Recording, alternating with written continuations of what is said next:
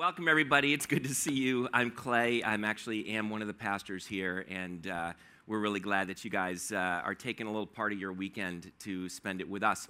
And we're going to start off with a quiz. Uh, so take a look at these numbers uh, up on the screen here. What do these numbers have in common? Anybody know? The Mets. Those are the years that the Mets have been in or will be in the World Series, and the two bolded ones are the ones that they won the uh, World Series. I wish Joe Narciso were here. He could tell us like all the slogans and everything uh, for, for the different Mets. But um, if you're a Yankees fan, you're like five times in the World Series. You know, you'd need like three screens to fill up the forty different times that the Yankees uh, were in the World Series, winning it twenty-seven times. And so they're kind of like sitting there, whatever, you know, Mets fans. But hey, to be a Mets fan, you really have to be Uh, faithful. You've got to be able to stick with it through through thick and thin. And uh, my friend Joe puts it this way. He says, being a Mets fan is like being a Christian. It takes an enormous amount of faith, you know? Actually, I would say it takes a lot more faith to be a Mets fan than it takes to be a Christian, because Jesus is a whole lot more faithful and reliable than the Mets are. But I'm rooting for the Mets. Uh, those of you who have been diehard Mets fans down through the years, you know, you're the Mets faithful.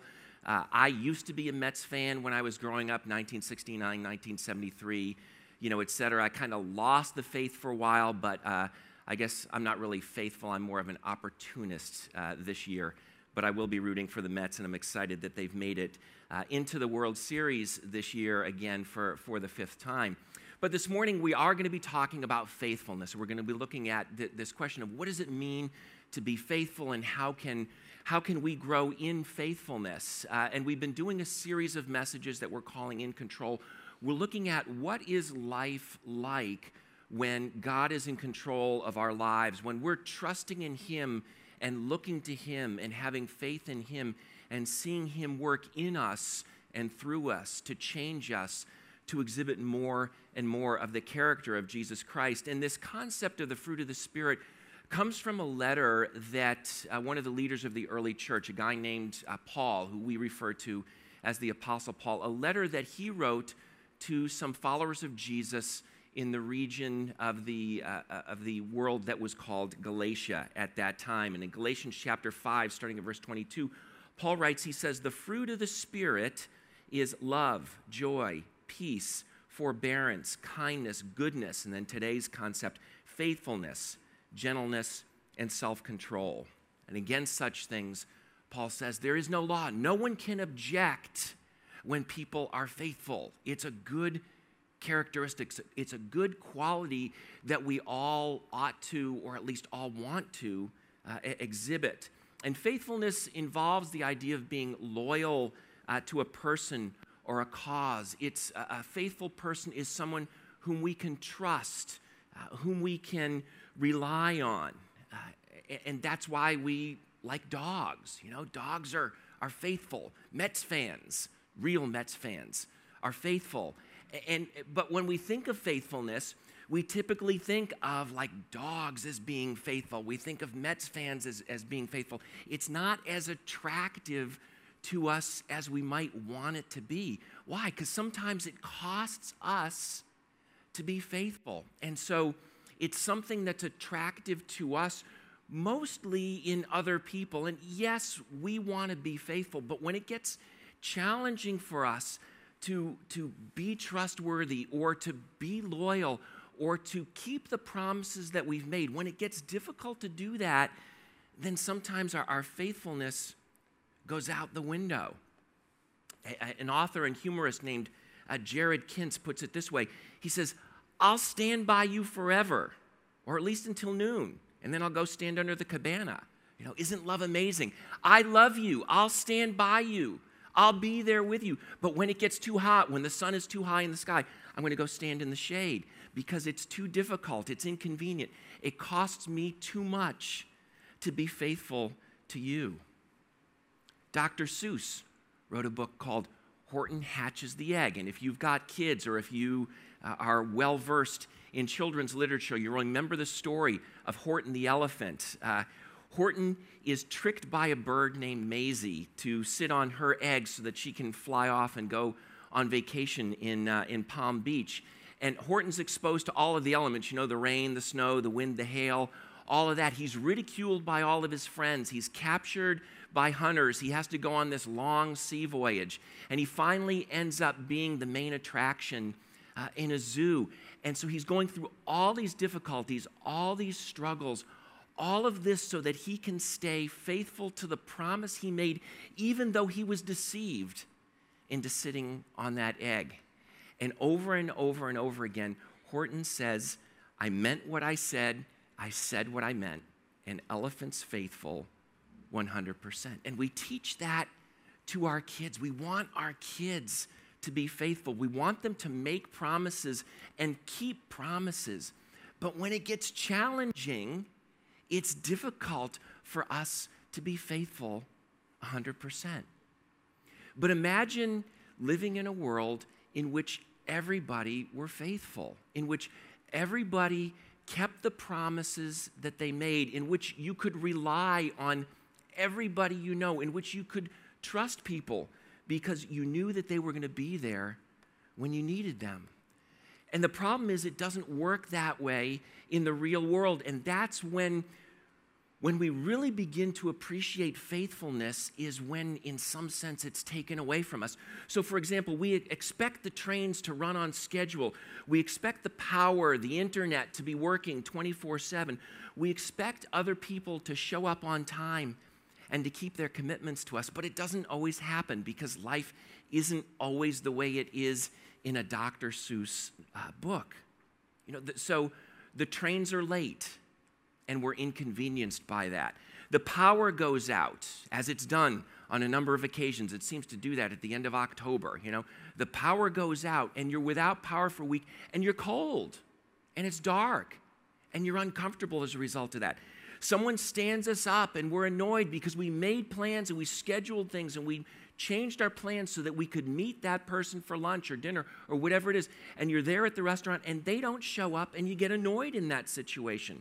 Or a loved one actually betrays us. Somebody to whom we entrusted our entire lives betrays us, and then we feel like our lives are just crumbling around us and we're devastated as a result of their unfaithfulness. And those are some of the realities of living life in an imperfect world with imperfect people. But if we're honest with ourselves, I think we'd all have to admit that we're no different than anybody else. We want to be faithful. We want to be loyal. We want to be trustworthy people upon whom others can rely, but we don't always live like it. So we're late to appointments.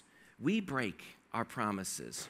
We renege on a commitment when someone offers us tickets to a, to a sold-out Broadway show. Yeah, I intended to go to your dinner party, but hey, come on. I've got tickets to this show that I didn't think I was going to be able to get, so I'm not faithful to that commitment that I made. We give up on relationships when they turn out to be more difficult than we expected them to be. And we make choices, and we make those choices in the moment, and we make those decisions in the moment. And sometimes, rather than choosing to be loyal, rather than choosing to be faithful, rather than choosing to fulfill the commitments we've made, we choose what's convenient. We choose what's less costly. I got a better offer. I have a better opportunity. And so I consciously and willingly make a choice to be unfaithful. And yeah, there are times the train is late and so I can't get to the meeting on time. Okay, fair enough. Sometimes there are circumstances beyond our control. But other times, if we're honest, we have to admit it, we actually choose to be unfaithful. We want to be those people whom other people can trust and rely on, but it's not always as easy as it sounds.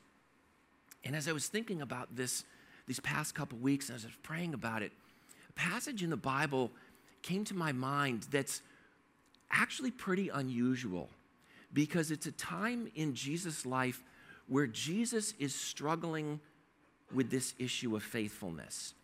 We don't usually think of Jesus as having struggles to be faithful, as having struggles to do the right thing. But there was a situation in Jesus' life where he came pretty close to being unfaithful, to not keeping a commitment that he had made to his heavenly Father. And it occurred the night before he was crucified. Jesus and his disciples, his followers, his, his closest friends, had just finished celebrating the Passover meal. And the Passover meal was, interestingly, a meal where they were remembering, where they were celebrating God's faithfulness to the people of Israel in fulfilling a promise that he had made to them to bring them out of slavery in Egypt. And so Jesus is celebrating this meal with his disciples, and he knows that the next day he's going to be crucified. He knows that the next day he's going to die, and he doesn't want that to happen. And so he's struggling with this. And I want to pick up the action right after they finish their meal. Jesus says to his followers, he says, "This very night, all of you are going to fall away on account of me."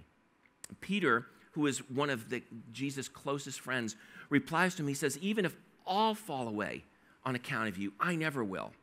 "Truly I tell you," Jesus answered, "this very night before the rooster crows, you're going to disown me three times." But Peter declares, "Even if I have to die with you, I'll never disown you." And all of the other disciples said the exact same thing. So watch the scene here. Jesus is with his closest friends, twelve men who he has spent pretty much every day with for the last three, three and a half years.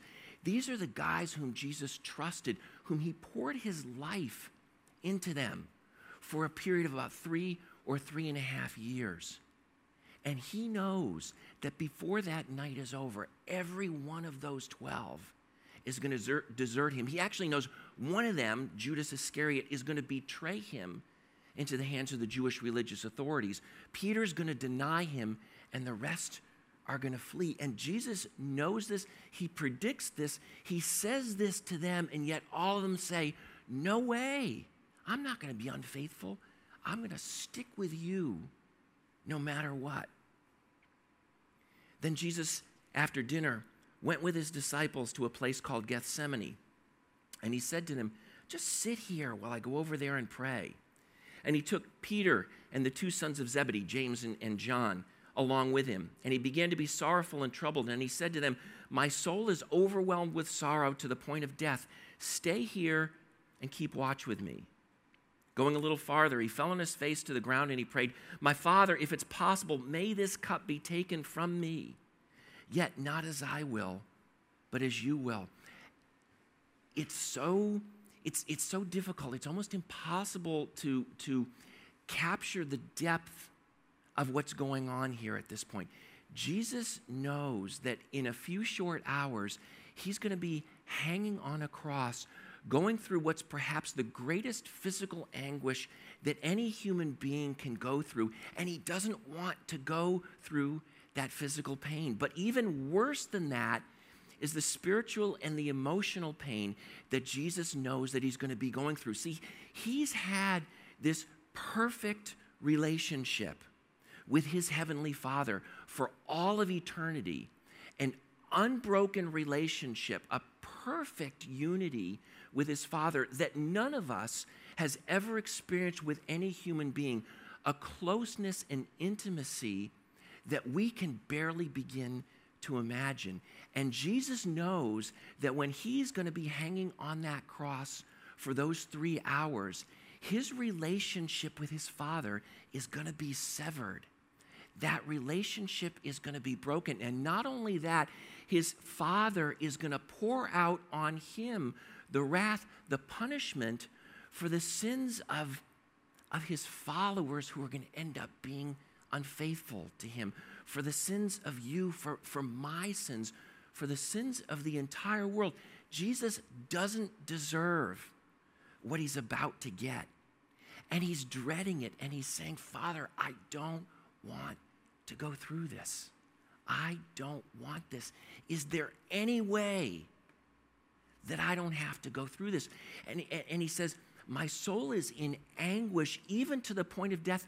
The anguish, the pain, the, the, the mental angst that he's going through is almost killing him. And some of us have been through challenges like that where we'd rather die than live another day because of what's going on in our lives. And yet Jesus is looking at the death he's about to die, and he's saying, I don't want to do it. Is there any way that we can stop this? He's ready to give up because the cost is too great. And that's hard for us to understand because we've got this idea in our minds that is absolutely correct, that Jesus is perfect, that he never sinned, and he never did. But he was tempted just like we are. He was tempted to be unfaithful to the commitment that he made, and yet he was willing to go through it in spite of all of the challenges, all of the difficulties, all of the pain, all of the anguish. So he returns to his disciples, and he finds them asleep. And he says, couldn't you men keep watch with me for, for just one hour? Watch and pray so that you won't fall in tempt- into temptation. The spirit is willing, but the flesh is weak. I know you want to stick with me, but you're weak, and you're going to fall away. Jesus had asked his disciples to pray for him. He said, just stay here and pray while I go over there. And he comes back and they're taking a nap. I mean, it wasn't like he asked them to do something incredibly difficult, and yet they were unwilling to remain faithful to him because they were tired. And yeah, we get it, they're tired, but come on, couldn't they stick with him and be faithful to him just for that short period of time? And this happens three times. Three times Jesus goes off and prays. Each time he says, Father, I don't want to do this. Yet, not your will, not my will, but your will be done. Each time he comes back and he finds his disciples are asleep. And then a little while later, Jesus is, is betrayed by Judas. He's arrested. And all of his disciples desert him. They flee. They take off. A couple of hours earlier, they had said, man, we're going to stick with you. I don't care what you say. We are loyal. We are faithful. And he says, no, that's not the way it's going to end up being. And sure enough, Jesus is right. They desert him. And then just a few hours after that, Peter says, I don't know who that guy is. I've never seen him before. I don't know who you're talking about. And Peter, who protested more than anybody else, I'm going to stick with you, Jesus. Peter says, I have no clue who Jesus is. But in spite of all of that, in spite of what was going to happen the next day when he was crucified, in spite of all of his friends, friends deserting him and being unfaithful to him, Jesus decides to be faithful. He chooses to be faithful to his heavenly Father. He chooses to be faithful to God. He chooses to be faithful to his friends, to the disciples, and he chooses to be faithful to us. Because if Jesus had not done what he had said he was going to do, if he had not been willing to go to the cross, if he had not been willing to bear the punishment for our sins, then we'd have absolutely no hope. If Jesus had not been faithful, then we'd have absolutely no hope of a restored relationship with our Heavenly Father. The Apostle Paul, who wrote the book of Galatians that we read from earlier, wrote a letter, couple of letters actually, to a guy named Timothy. And he says about Jesus, he says, if we're faithless, he remains faithful. Even though we're faithless, even though we're not loyal to him, he remains loyal to us. Why? Because he can't disown himself. Jesus is not faithful to his Father and to us because we're faithful. His faithfulness is not a response to our character. His faithfulness is based on his character. It's based on who he is. It's not based on what we've done. That's why he sacrificed himself for us. His faithfulness depends on his character. It depends on his ability. And it doesn't depend on our character. It doesn't depend, depend on our ability. This past January, we chose a verse to be our, our year verse here at Renaissance. It's actually been up on the wall uh, for the past uh, nine, nine and a half, ten months now. Let us hold unswervingly to the hope we profess, for he who promised is faithful. Let us hold unswervingly, without wavering, completely faithfully to the hope that we profess, to the hope that we have, that if we're trusting in Jesus, in his death and his resurrection, it, that we will be able to spend eternity with him in a place that is so much better than this broken, fallen world that's populated with people who are just like us, who sometimes we can trust and sometimes we can't. But we can always trust Christ. Why? Because he's faithful to the promises that he's made. Other, may, other people may break their promises. I may break my promises. You may break your promises. But God never will. And because he's faithful, we can have hope. Paul says in, in Galatians, he says, the fruit of the Spirit is faithfulness. He's saying faithfulness is fruit of the Spirit of God in our lives. We sometimes think of faithfulness as something that we conjure up within ourselves, that if we try harder and harder, if we listen to motivational speakers, if we work as hard as we can, we can become more and more and more faithful. There's a little bit of truth in that. Yes, we can grow and we can develop faithfulness, but ultimately, we can't create faithfulness in ourselves. Paul says it's a fruit of the Spirit. It's a result of God's Spirit working in our lives.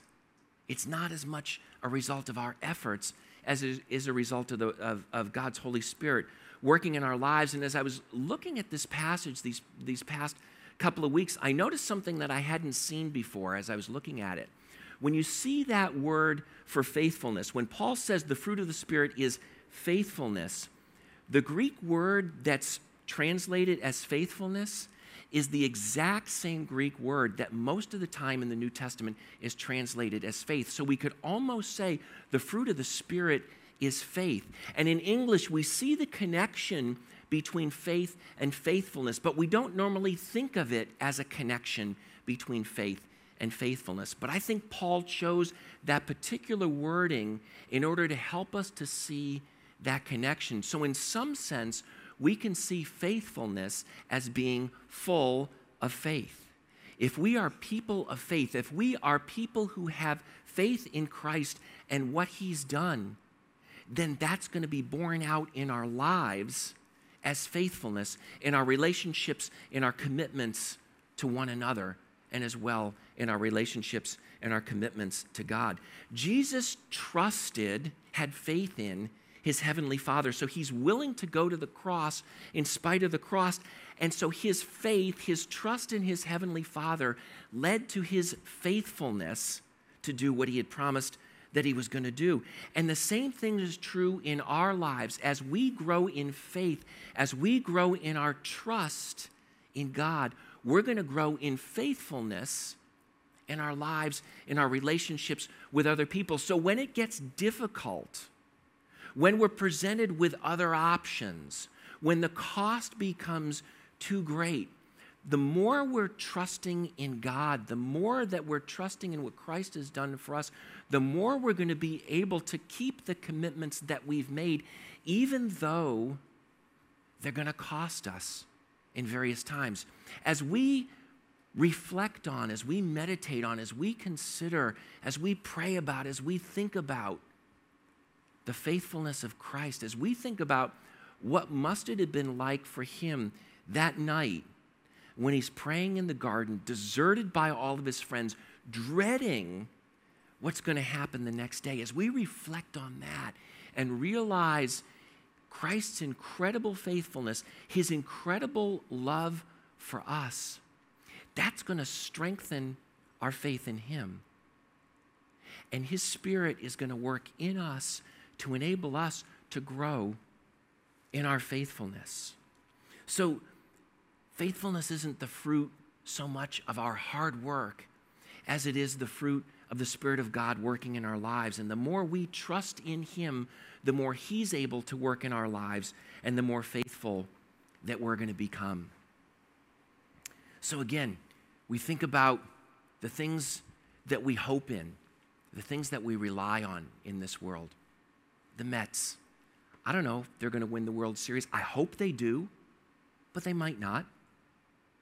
The trains, I hope that they're on time. When I go into the city to meet somebody, I hope that they're on time, but they aren't always on time. I can't always rely on them. I expect that when I go home today, the power's going to be on in my house, the internet's going to be working, my files is going to be working so that I can watch the Dallas Cowboys this afternoon, you know. I hope, I expect that to be the case, but I can't always rely on it. I trust my friends. I trust my loved ones. I hope, I pray, I trust that they're going to be there when I need them. And most of the time they are, but not always.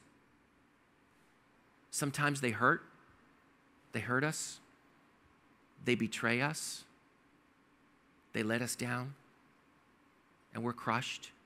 We're devastated. But there's one person who's always reliable. There's one person who's always trustworthy. There's one person who's always faithful, that no matter how sinful I am, no matter how faithless I am, no matter how unfaithful I am, no matter how many times I do exactly what I know I ought not to do, he remains faithful. He's always there. He's the only person whom I can count on to be there when I need him. And he proved it. He proved it by being willing to go to the cross. He proved it by not saying, forget it. It's too difficult. It's too much. I can't do this. He proved it by trusting in his heavenly Father. He proved it by sacrificing himself for me, for you, when we were unfaithful to him.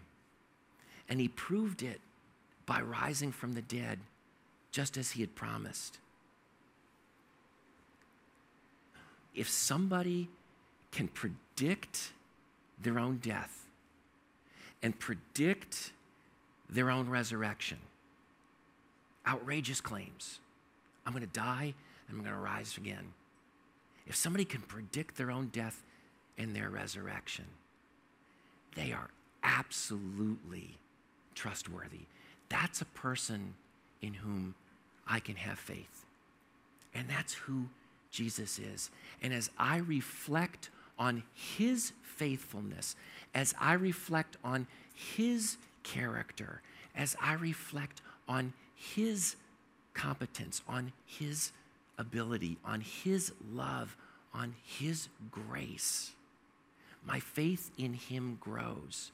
And as my faith in him grows, my ability to exhibit faithfulness, not just to him, but to all those around me, grows as well.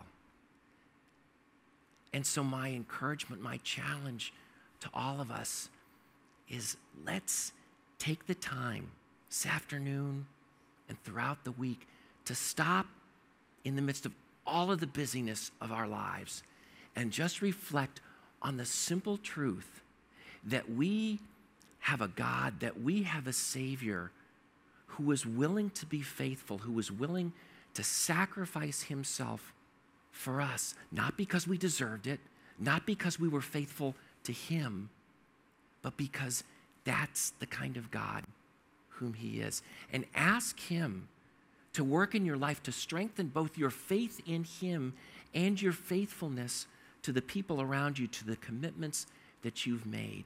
Ask him to work through his Spirit in your life to help you to become more and more and more like him. Let's pray. Lord Jesus, I thank you.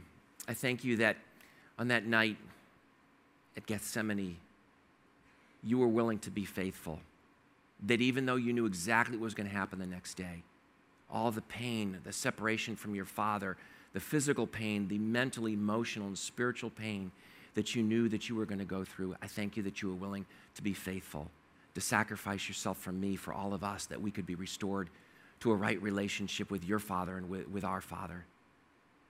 And I pray that you would prompt us this week to reflect on these things, to keep our focus on you. And as we do, I pray that our faith in you would grow.